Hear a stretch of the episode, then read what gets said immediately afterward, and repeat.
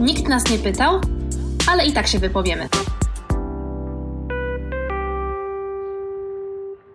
Drogie słuchaczki i drodzy słuchacze, za chwilę usłyszycie drugą część rozmowy o białym przywileju, którą miałam niezwykłą przyjemność nagrać z Martą Mazurek. Oczywiście dla szerszego kontekstu i zrozumienia tego problemu bardzo serdecznie Was zachęcam do odsłuchania najpierw pierwszej części naszej rozmowy, a następnie tej, którą za chwilę usłyszycie. Dobrego odsłuchu. Mamy już zarysowany dosyć mocno kontekst, żeby opowiedzieć o chyba takiej bardziej newralgicznej rzeczy, tak mi się wydaje, bo... Dla nas. Dla nas, dla nas, ale też obserwując właśnie cały czas debatę wokół wydarzeń, które mają teraz miejsce w Ameryce i o tym, żeby właśnie ta siła tego ruchu, który jakby uderzył teraz taką ze zdwojoną siłą, ruchu Black Lives Matter i też, żeby mieć świadomość tego, żeby na przykład nie postować bezsensownych treści, jak na przykład czarne kwadraty, tylko merytoryczne treści szerować, żeby pod tym hashtagiem znajdowały się rzeczywiście relacje z tych protestów, czy też ważne speeche, które umieszczane są także na Instastory, które też można bez problemu sobie odszukać. Tej dyskusji o zmianie, o tym, dlaczego ona powinna zajść, nie będzie bez tego, jeżeli nie zdamy sobie sprawy, czym jest biały przywilej i dlaczego i z jakiego powodu, przez kogo on ciągle istnieje. W tej dyskusji nie może zabraknąć także polskiego wątku, bo wydawać by się mogło, ale tylko pozornie wydawać by się mogło, że nas ten problem trochę nie dotyczy, bo przecież społeczeństwo polskie jest bardzo jednorodne, gdzieś tam czasami ktoś przyjedzie, nas odwiedzi, generalnie to też chyba z czegoś wynika. Nasza niechęć podsycana niestety przez obecnych polityków do jakiejkolwiek inności, wydaje mi się, że tym bardziej powinna skonfrontować nas z tym, że powinniśmy zadać sobie podstawowe pytania związane z tym, skąd te uprzedzenia się biorą, na czym one są budowane. Dlatego uważam, że jest to bardzo ważne. No i zaczniemy od tego, żeby powiedzieć sobie, czym jest biały przywilej. I mi się bardzo podoba definicja właśnie, którą podąża Edo Lodge i wydaje mi się, że ona bardzo trafnie definiuje właśnie ten biały przywilej jako swego rodzaju nieobecność. Nieobecność tego, że to, w jaki sposób my żyjemy i to, w jaki sposób korzystamy z naszego życia i jak bierzemy za pewnik pewne rzeczy, związane jest z tym, że właśnie ten świat zbudowany jest dla osób, które nie muszą martwić się o to, że w jakimś momencie z naszego życia spotkają nas trudności związane z tym, że utrudnia czy przeszkodą jest nasza rasa. I to jest chyba jakby takie najdobitniejsza rzecz, z której trzeba sobie zdać sprawę. I można to porównać i dać przykłady obrazujące jakby o co chodzi w tej jakby nieobecności i tego, że nie zdajemy sobie sprawy, że jakby ta perspektywa jest bardzo wąska. Także z tego, że dopóki jakiś problem nas nie dotyczy, to nie zdajemy sobie sprawy z jego istnienia. To jest też taki jeden z y, sztandarów, który gdzieś tam pojawia się na ulicach teraz w Stanach, że właśnie jeżeli myślisz, że rasizm cię dotyczy, dlatego, że jakby nigdy nie, nie stałeś się jego ofiarą, tak? I jakby nie musisz się z nim na co dzień mierzyć, ale jakby pokazałyśmy, że te systemowe utrudnienia i te systemowe niedogodności są po prostu wpisane. Też wydaje mi się, że bardzo często ten system może się jawić jako coś, co jakby jest gdzieś obok, ale to, na co też zwraca Annie Edolocz uwagę, to za tym systemem kryją się ludzie, którzy jednak tworzą ten system i którzy jakby cały czas pozwalają, że te kalki związane z dyskryminacją są utrwalane. I a propos jeszcze białego przywileju, to też wydaje mi się, że ważne jest powiedzieć go, żeby nie stosować wymiennie tutaj właśnie określenia biały przywilej z uprzedzeniem. Bo jakby uprzedzenie jest naprawdę zupełnie czymś innym i tak samo jak możemy mówić o rasizmie odwróconym, kiedy my biali w dyskusji oburzamy się na to, że jak to nam wytykają nasze uprzywilejowanie, nasz status status quo ktoś śmiał się teraz zakwestionować i można powiedzieć, że teraz czarnoskóre osoby po prostu nie tylko chcą nam odebrać coś, co do nas należy i świat, mm. który dla nas zbudowano, ale też mówi się właśnie o tym, że nienawidzi się białych, że to jest naprawdę absurdalne, bo te uprzedzenia budowane są na zasadzie jakichś takich drobnych, drobnych czy niedrobnych przekonań związanych z tym, że ktoś jest jakiś, że jego postępowanie jest jakieś, a jednak rasizm, jak tutaj starałyśmy się przede wszystkim ty, Marto, pokazać, jest zbudowany na systemowych rozwiązaniach, które dotyczą bezpośrednio, przekładają się na to, w jaki sposób ludzkie życie, jak ono będzie wyglądało. Wydaje mi się, że trochę to też Reni Edolodge tłumaczy. Jest coś takiego też jako aktywistki feministycznej, wiem, możemy powiedzieć, coś mnie osłabiło, prawda? Tak.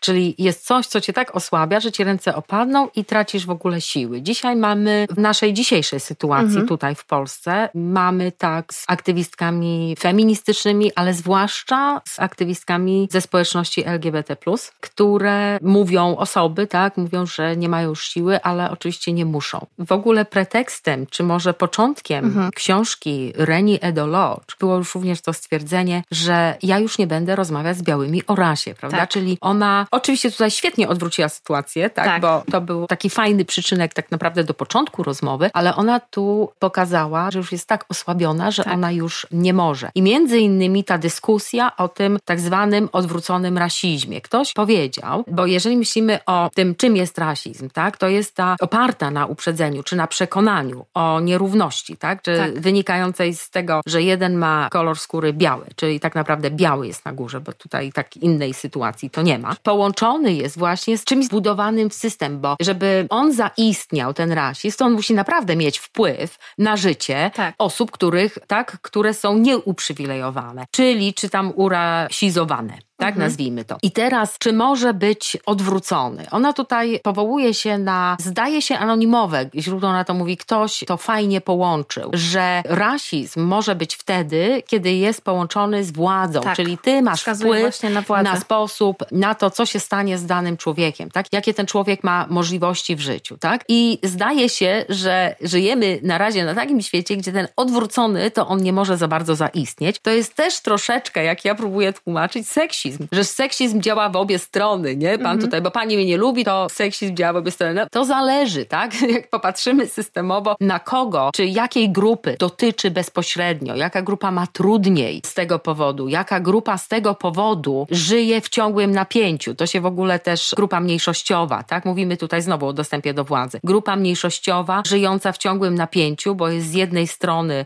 nazywana, tak, mhm. czy raniącymi słowami, z drugiej strony jest pogardzana przez przez instytucje, tak, widzi to nierówne traktowanie i żyje ciągle w tym napięciu, w tym stresie mniejszościowym. To jest w ogóle przywilej. Ja może nawiążę do takiej sytuacji, której byłam świadkiem, ona była kilka lat temu mhm. dobrych. Przyjechał do Poznania amerykański profesor z Uniwersytetu w Georgii i ja miałam się nim zaopiekować w sobotę. W sobotni poranek idziemy na wykład jego, prawda, ja go prowadzę od hotelu, żeby on tam mhm. nie miał trudności jako gość. To był jego w ogóle pierwszy wyjazd do Europy. Spotkaliśmy się dzień wcześniej wcześniej i on mi mówi, że ja wiem, że tutaj jest rasizm, tak? Czyli w ogóle jakie jest wyobrażenie? Jadę do Polski, czego się spodziewać, prawda? Tak. Jeszcze przepraszam, że ci mm. przerwę, ale akurat mi się przypomniało, że właśnie jakby bardzo takim ważnym przykładem, który mi utkwił w pamięci, czym jest rasizm, kiedy czujesz, że nie masz e, swojego przywileju, to jeżeli planując podróż, nie musisz sprawdzać, na jakim poziomie jest rasizm w kraju, do którego no się wybierasz. No właśnie. I tu jest już pierwszy. Świetnie, bardzo ci to dziękuję, bo on właśnie sprawdził, tak? tak? Co więcej, nie znając w ogóle Polski, polskiego, on zapoznał się ze słowami, z tymi właśnie e, raniącymi, y, raniącymi które mogą paść pod jego adresem, tak? I idziemy sobie i idzie człowiek z naprzeciwka, mhm. idzie człowiek z naprzeciwka niosący pudełko, nie wiem, do sklepu chyba niósł towar czy coś. I on przeszedł obok nas, a my jesteśmy pogrążeni w rozmowie. I tak. nagle profesor mnie pyta, co on powiedział, co on powiedział.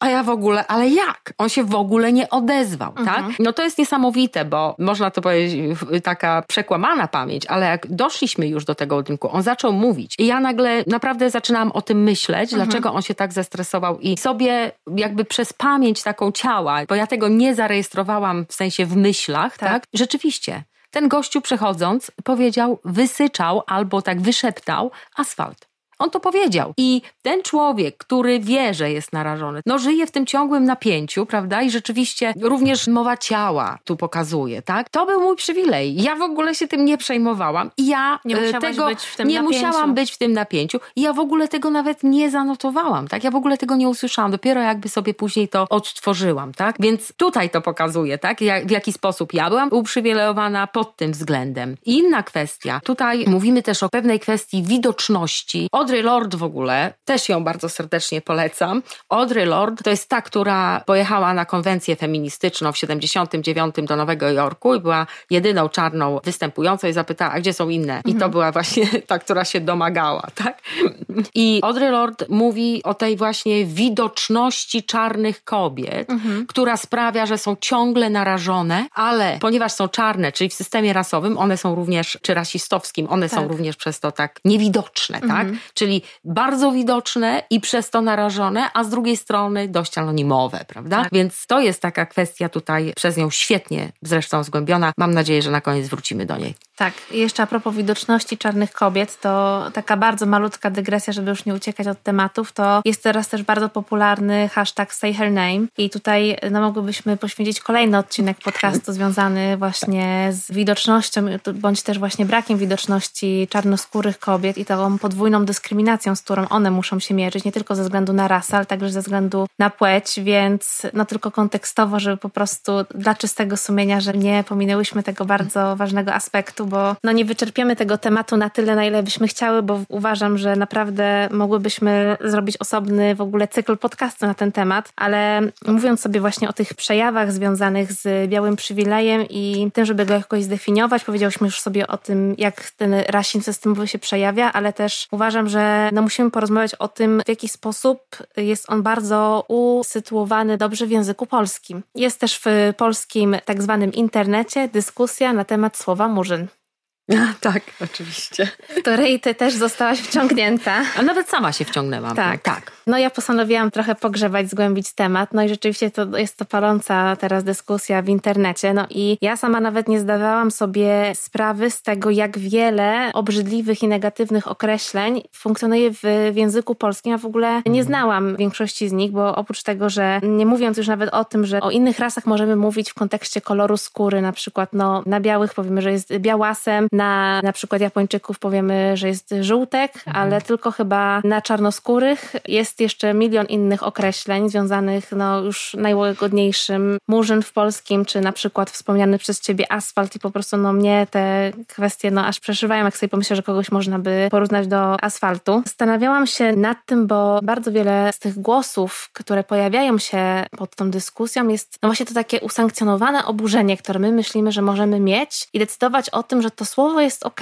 że takie usprawiedliwienie, którym wypisujemy, że w ogóle o co chodzi tutaj tym Bo ja nie święcie. czuję. Ja nie czuję. Właśnie. Bo ja nie czuję. To jest tak? właśnie to mhm. jakby kolejny ten mhm. przejaw białego przywileju, tak. że bardzo chętnie i rościmy sobie to prawo w ogóle bez najmniejszego zająknięcia, żeby ustalać definicje czy też określenia w związku z tym na temat osób które, i doświadczeń, które w ogóle nie są naszym udziałem i nigdy nie będą. I to jest też jeden z ważnych postulatów całego tego właśnie bycia sprzymierzeńcem osób czarnoskórych czarnoskórych, które teraz wspieramy ich w walce o równe prawa, że nigdy tego nie zrozumiem, ale będę robić co w mojej mocy, że jestem całym sercem za wami. To jest właśnie też nie tylko ta moc związana z edukacją i tym, żeby nie poddawać się w dyskusjach z innymi, ale też, żeby oddać w końcu to pole, że ja o sobie i o swoim doświadczeniu, o tym, kim jestem, chcę sam powiedzieć. Sam chcę zdefiniować to, w jaki sposób ktoś może o mnie powiedzieć. Ja, świetnie, tak. Poza tym, jeżeli też znowu mówimy o uprzywilejowanej i grupach, które są narażone na dyskryminację. Tak. Tutaj z całym szacunkiem, ale te grupy, które są w tej pozycji narażonej na dyskryminację, one bardziej czują, tak? tak. One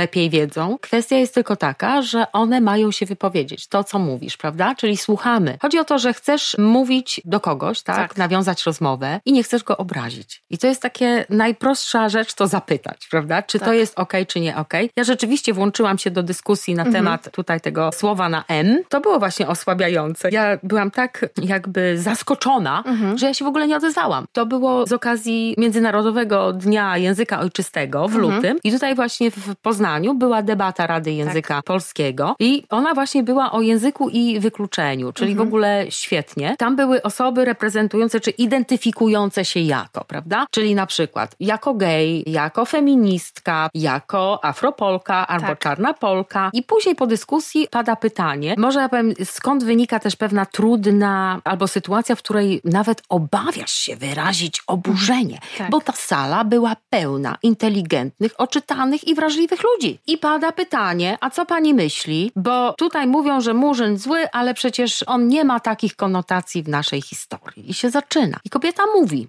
bardzo grzecznie i uprzejmie, mhm. tak? Z czym jej się kojarzy, że ona to, przecież wychowana jest w Polsce, na wszystkich lekturach, tak? I miała już to wszystko przerobione, prawda? I mówi, że jej się kojarzy, ona to zna. Murzyn zrobił swoje, ciemno jak w D u Murzyna, prawda? Tak. 100 lat za Murzynami. Ona Mnie najbardziej tutaj... uraziło, znaczy wstrząsnęło, Murzyn zrobił swoje, Murzyn może odejść. Nie wiem, czy przypadkiem nie jest to nawiązanie do tego w Alternatywy 4, taki serial jest. Tak. Tam jest taki motyw jeden i oni nie widzą z tym problemu. A ona mówi, że ona się nie identyfikuje, ona nie wie dlaczego miałaby być tak nazywana. Rzeczywiście chyba najprostszym wytłumaczeniem jest, jeżeli w ogóle wskazujesz na etniczność, to musisz mieć powód. Prawda? Bo chodzi o tę widoczność. Ja bardzo często czytam w ogóle w prasie, że nie wiem, jakiś tam napastnik pochodzenia ukraińskiego, no to tak. pytam, czy piszesz napastnik pochodzenia polskiego. To jest stygmatyzowanie. To jest używanie też uprzedzeń. Tak, ale używanie też po prostu etniczności, tak, do budowania tego, nie wiem, strachu, uprzedzenia. Tak. Więc jeżeli nie musisz, to tego nie robisz, to po pierwsze. Po drugie, jeżeli już musisz, to raczej stosujesz taką nomenklaturę, która odpowiada osobom, wobec których tych określeń używasz, tak? Dokładnie. I to jest najprostsza tutaj zasada. Natomiast ja jeszcze powiem jedną rzecz. Skąd to się wzięło i mhm. dlaczego my teraz mamy tę dyskusję? Wydaje się, że znowu zmienia się trochę nasza demografia. Mamy jednak trochę więcej Polaków i Polek, którzy mają rodziców z różnych krajów i tutaj też różnych krajów afrykańskich, czyli lepiej się odwołać, może jest z pochodzenia, nie wiem, czy z Nowej Gwinei, czy w ten sposób powiedzieć, tak. bo też trzeba pamiętać, że jak już powiesz, że ktoś z Afryki, to pamiętaj, że Afryka to nie jest jeden kraj, prawda? Oczywiście. Bo to też jest takie trochę jest traktowanie. Bardzo różnorodne bardzo ważne. nasz obraz Afryki no, mm. jest w ogóle... Nasz obraz Afryki jest taki masakryczny i skąd się to bierze? Bo to, co teraz mówisz, że ten nasz obraz Afryki, nasz obraz Afryki jest nam wpajany w sposób też przezroczysty, jakby niekomentowany. Ja między innymi badałam też podręczniki polskie, o, tak? Właśnie, to jest I świetne. proszę sobie wyobrazić, że to, to, była jedna czwarta wszystkich podręczników dopuszczonych w ogóle do żytku szkolnego przez mhm. MEN. To było naprawdę kupa tych książek. Myśmy je po prostu przewertowali wszerz i wzdłuż i okazało się, że nie ma ani jednego czarnego mężczyzny lub kobiety, który byłby ubrany w sposób, nie wiem, garnitur, tak, tak który miałby komputer albo cokolwiek innego wskazujące na to, że kurczę, no nie wiem, czy chodzi do biura, czy tak. gdziekolwiek. Natomiast miałaś tylko takie obrazki, że są w tych spódniczkach strawy, tak? I tak. ciągnie się za tym ta spódniczka strawy. I po prostu nie masz pojęcia, że w Afryce są biali, mieszkają, prawda? Nie masz pojęcia, że w Afryce są wieżowce. Więc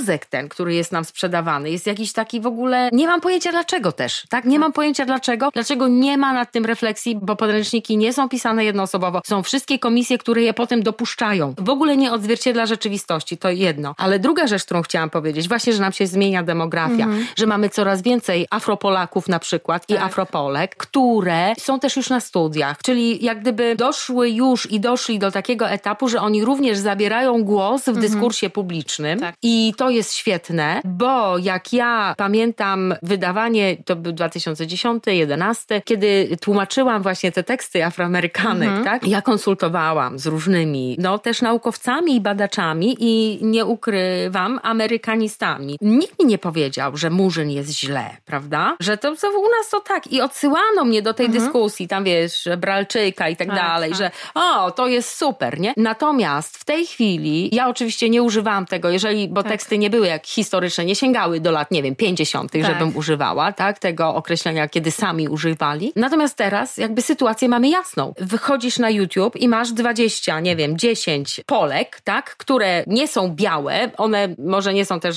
zupełnie czarne, ale w ogóle są w sensie tego koloru innego niż biały, bo też tak. nie chcę mówić innego, bo to znaczy wtedy jakby biały jest normą, tak. tak, tutaj w Polsce rzeczywiście dominuje i one opowiadają, prawda, o tym, co je rani i wysłuchaj tego i po prostu zobaczysz, że to, co powiedziałaś, że zamiast czarnego kwadratu, tak, udostępnij to, czego się feministki domagają od feministów, tak? Jak chcesz być takim feministą wspierającym, daj głos, daj przestrzeń, tak? tak? Niech powie to ta kobieta. Tak samo teraz warto też posłuchać, w ogóle posłuchać. To jest najważniejsze, bo wydaje mi się, że to, co Renie Edolodge pisze, że ja mówię i w pewnym momencie jest jakby takie cięcie, jakby oni nie słyszeli, tak. prawda? Czyli to jest ważne, żeby jednak posłuchać i usłyszeć. Tak, to jest bardzo ważne, o czym mówisz, bo to odcięcie jest też spowodowane z tym, z czym wydaje mi się, ja się spotkałam na bardzo wielu płaszczyznach i sama też tego trochę doznałam, kiedy pierwszy raz konfrontowałam się z Eni Odolocz. Czytałam ją, no nie wiem, chyba z 2-3 lata temu, jak ta książka wyszła i po prostu pamiętam, że o wielu rzeczach, o których ona pisała, dla mnie one były oczywiste, ale też zaczęłam zastanawiać się, w jaki sposób ja czasami reaguję na fakty, które ona tutaj przedstawia. No i to było takie zalewające się poczucie wstydu,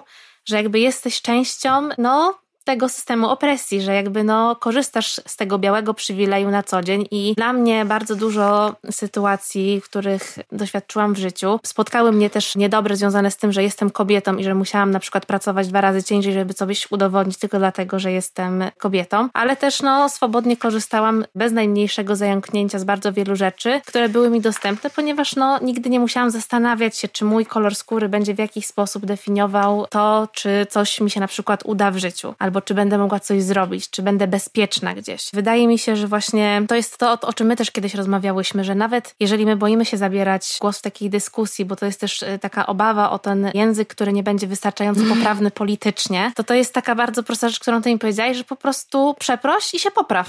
Że w ogóle tak. nie rozpaczaj nad tym, że popełniłeś błąd, albo nie rób z tego poczucia winy opowieści o sobie, że po prostu przeproś i się popraw i bądź lepszy. I... Jak ten poeta. Tak. Jak ten poeta, co uśmiercił piękną kobietę, a potem to był powód dla niego, żeby się nurzać w swoim własnym żalu i rozpaczy. Dokładnie, dokładnie. I to jest właśnie też taki bardzo częsty, wydaje mi się, case związany z taką pomocą. W ogóle dlaczego pomagamy i w ogóle dlaczego się czasami angażujemy w różne rzeczy. Miałam taki okres w swoim życiu, że byłam bardzo zaangażowana w pomoc uchodźcom i miałam takie spotkanie z psychologiem, który przygotowując nas do tej pracy powiedział, że generalnie będzie dużo trudnych momentów i że będzie trzeba się skonfrontować właśnie ze swoim uprzywilejowaniem, z tym jak żyjemy, jak wiele rzeczy po prostu jest nam dane i tak dalej, ale że chyba najtrudniejsze będzie to, żeby tego cudzego cierpienia i tego cudzego doświadczenia, które przytłoczy nas, bo po prostu będziemy skonfrontowani z bardzo niefajnymi doświadczeniami, które spotkały ludzi i będzie dla nas to niewyobrażalne i jakby bardzo smutne, żeby nie robić z tego swojej sprawy, żeby nie nurzać się w tym czyimś smutku i być przez to jakby tym cierpiącym, który teraz musi pomóc i jak on ma się zmierzyć z tą czyjąś historią, że to jest też o czym pisze Reni, żeby właśnie ten czasami gniew związany z niesprawiedliwością albo z tym poczuciem niesprawiedliwości, który dotyka innych, żeby wykorzystać go w ten pozytywny sposób, żeby to była taka trochę energia, adrenalina, która będzie nas napędzała do tego, żeby się nie poddawać w tych dyskusjach, żeby reagować na nawet najmniejsze przejawy jakichś uwag rasistowskich, seksistowskich związanych z uprzedzeniami, żeby punktować ludziom takie rzeczy, o których na przykład ty powiedziałaś, że no to są takie czasami naprawdę głupie rzeczy, na przykład ktoś mówi, że miałem dziwnego kierowcę w Uberze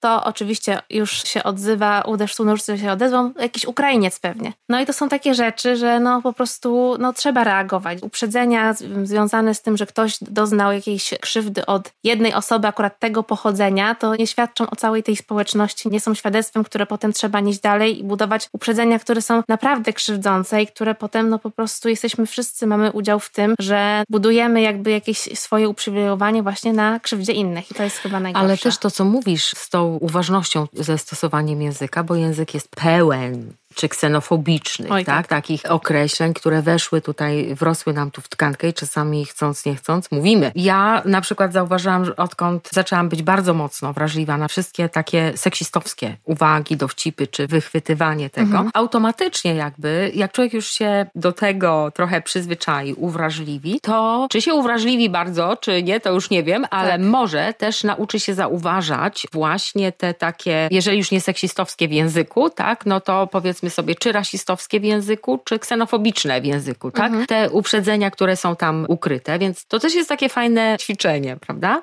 Mhm. Tak, no myślę, że właśnie ta uważność związana z, jest, no, na wielu płaszczyznach można ją rozpatrywać, ale też jest ważna dlatego, że jakby ten świat, który znamy jest, został opisany w jeden sposób, ta narracja jest dominująca, ale to nie znaczy, że to jest jedna, która istnieje. Jeżeli chodzi jeszcze o takie problematyczne kwestie, które się pojawiają jeszcze w dyskusji ostatnio, no to jest kanon i na przykład w pustyni i w puszczy. No i teraz co zrobić? Wyrzucić tego Henia, czy go zostawić?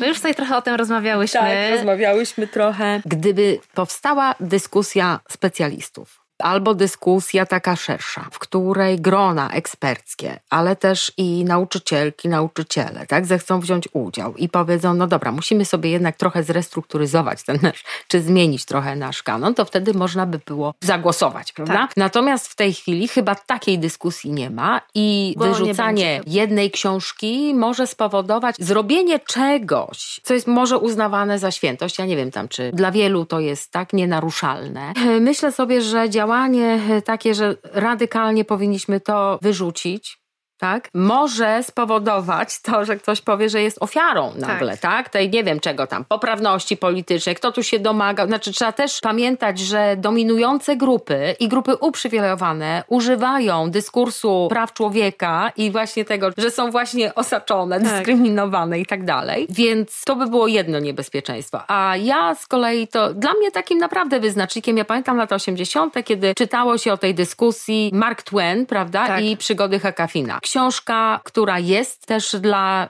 młodzieży. Ja ją omawiałam na studiach i dla nas kwestia tego tam rasizmu, w jaki sposób on tam funkcjonuje, była kwestią kluczową, prawda? Natomiast rzeczywiście, że w szkole podstawowej to może być za dużo. Tam jest to N słowo, tak, tak. które pada tam jakieś 200 razy. No i teraz rzeczywiście, czy usunąć, czy nie usunąć, była dyskusja nad tym i znowu ja nie wiedziałam, tak?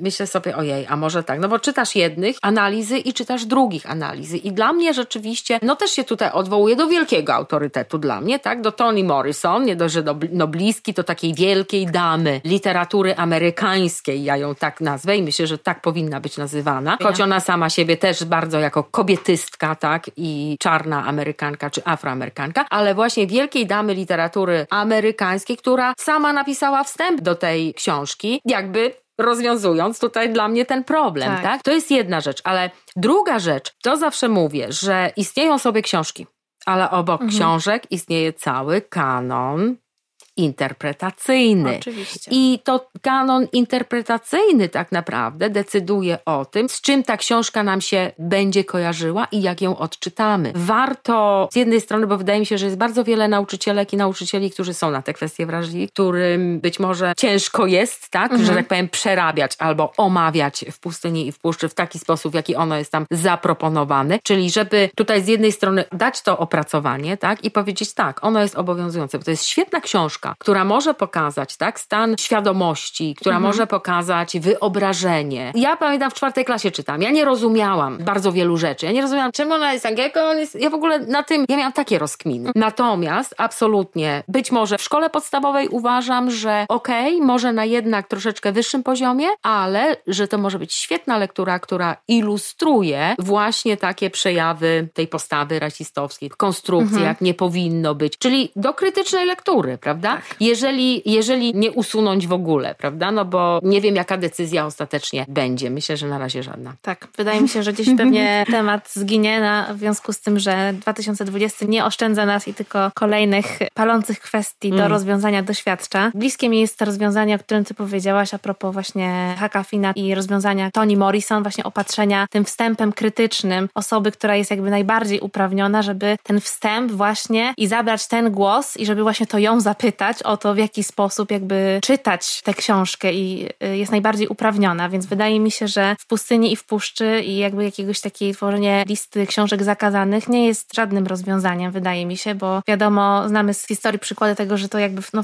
działało czasami nawet wręcz odwrotnie. I wydaje mi się, że właśnie kładzenie nacisku na tę właśnie krytyczną lekturę, na poszerzanie tego kanonu interpretacyjnego, ale przede wszystkim pokazywanie wciąż tego, że interpretacja i jakby wielość tych odczytań jest jakby no możliwa i ta sama świadomość tego jest tutaj bardzo ważna. To jest też ważne, na jakim poziomie to robimy, bo to jednak musi dotrzeć. Tak? tak. To musi być to krytyczne czytanie, czy krytyczny odbiór wobec, bo tam jednak jest ten trzecioosobowy narrator, tak. przepraszam bardzo, więc on jest jakby tutaj. Natomiast możemy sobie robić spory, tak? Czy to jaka była intencja, tutaj akurat przy wierszyku Murzynek Bambo, prawda? Że tak. to było prawdopodobnie czy satyryczne, czy prześmiewcze, no bo autora nie można posądzić, ale dopóki nie masz tej opowieści, jak jednej z matek, która ma córkę czarną i mówi, dopóki ci dziecko nie przyjdzie ze szkoły i nie zacznie trzeć skóry aż do krwi, tak? Bo chce sobie umyć tę czarną skórę, tak? To znaczy, to trzeba naprawdę to przemyśleć, że jednak demografia nam się zmienia i tak jak ja zawsze, takie pierwsze pytanie z inkluzywnej komunikacji, macie klasę dzieciaczków, nie macie pojęcia o ich sytuacji rodzinnej, no i w piątek jest balik i ja im daję takie zdanie, napiszcie tu list, prosimy mamy o upieczenie ciasta na piątkowy balik. I teraz trzeba po prostu stworzyć ten komunikat w taki sposób, żeby ten komunikat, ty nie wiesz, jakie są sytuacje dziecka, żeby nie zranić żadnego dziecka, tak? Żeby Dokładnie. uwzględnić wszystkie możliwe sytuacje, w jakich to dziecko się znajduje rodzinne i żeby tego dziecka nie wykluczyć i nie spowodować, że ono przyjdzie i będzie płakać, prawda? Tak, Takie.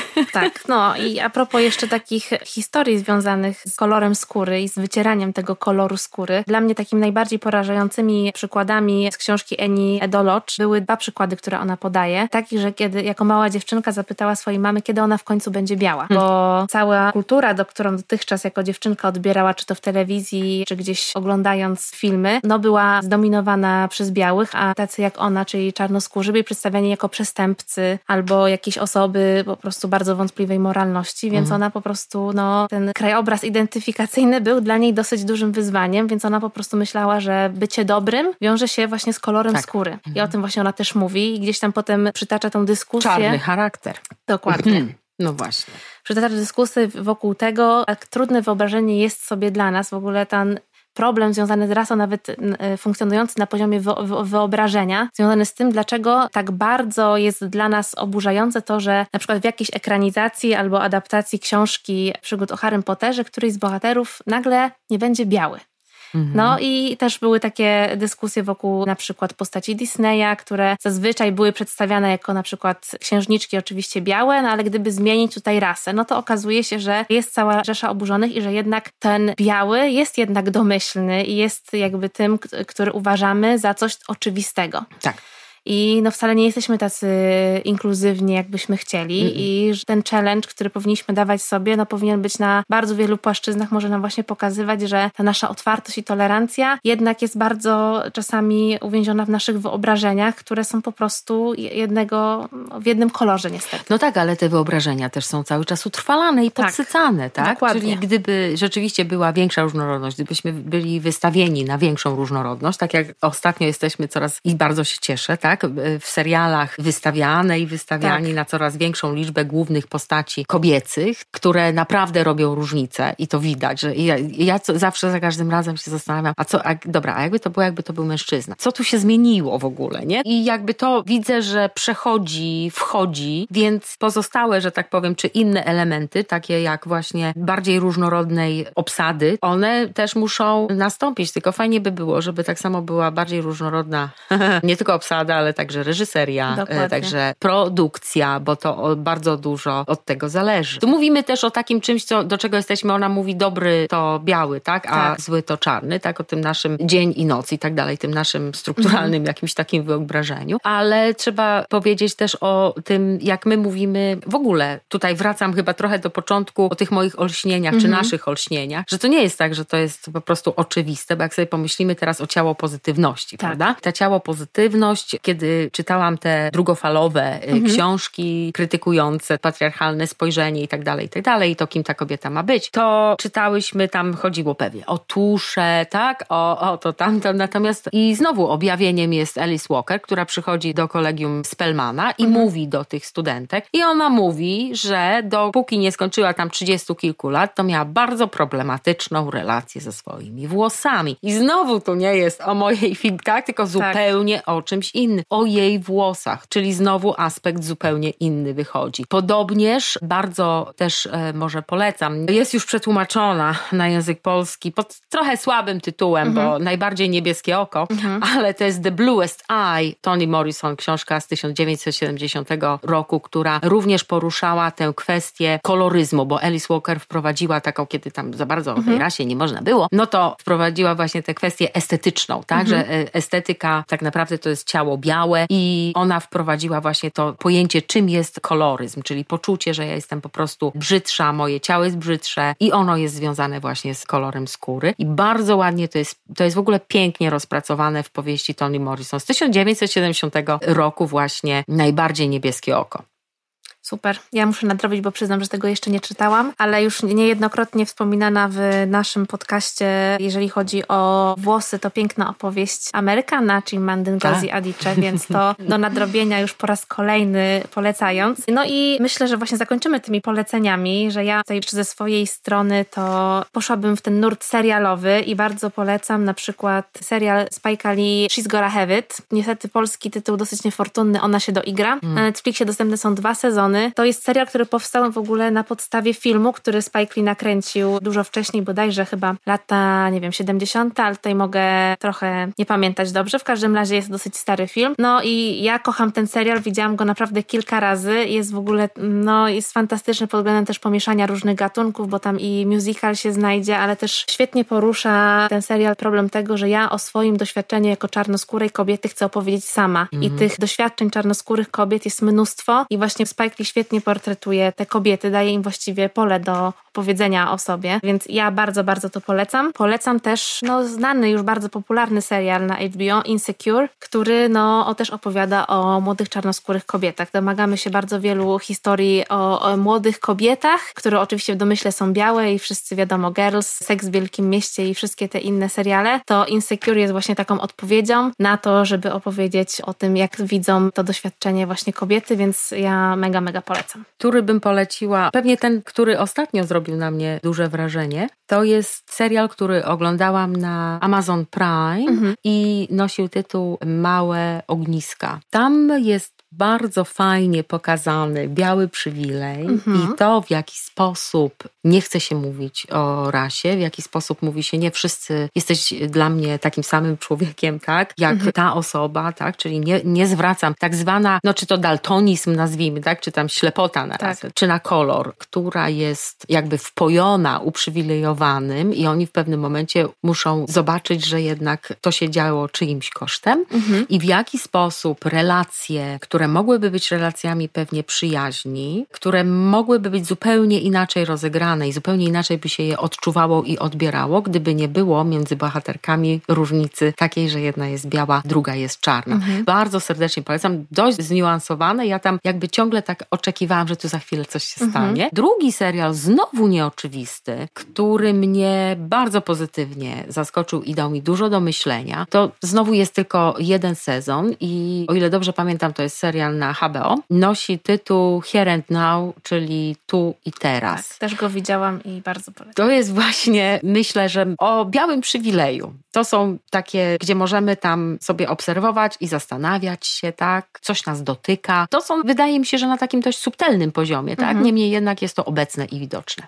Bardzo Ci Marta dziękuję to ja bardzo dziękuję. tę dyskusję. Uważam, że wszystkie te rzeczy, o których powiedziałyśmy są niezwykle ważne. O, super, dziękuję serdecznie. I ja też tak bardzo uważam. się cieszę, że mam obok siebie gdzieś osobę, którą mogłam przedstawić tutaj szerszej publiczności, która jest znakomitą specjalistką w bardzo wielu rzeczach i dziękuję za kolejne olśnienia w naszej rozmowie, bo na pewno dużo rzeczy, o których powiedziałyśmy, zostanie we mnie. Tylko jeszcze dodam, że pod opisem podcastu damy taką listę bardziej rozbudowaną, jeżeli chodzi o lektury, filmowe, książkowe i serialowe, bo tych kontekstów, w których można w tym temacie się poruszać jest bardzo dużo, więc jeżeli ktoś chciałby się edukować, my już oczywiście nie dajemy na to żadnych usprawiedliwień, więc też podamy tę listę. Więc no bardzo, dla chętnych, dla tak, chętnych. Tak, dla chętnych, ale tak z obowiązkowo. To jest ten kanon, mhm. słuchajcie, trzeba. Więc bardzo, bardzo dziękuję i do usłyszenia w następnym odcinku. To jeżeli ja mogę się odwdzięczyć też podziękowaniem. Jestem zaszczycona, że mogłam tutaj przyjść. Bardzo w ogóle gratuluję Ci tej audycji. Jest świetnie świetnie prowadzona, z wielką przyjemnością przyjęłam zaproszenie. Czuję się wyróżniona. No i jak wszystkie słuchaczki i słuchacze dotrwali do końca, to naprawdę wdzięczność przeogromna. Dziękuję. Dziękujemy i do usłyszenia. Do usłyszenia. Nikt nas nie pytał, ale i tak się wypowiemy. Producentem podcastu jest Estrada Poznańska. Wszystkie odcinki znajdziesz na estrada.poznan.pl.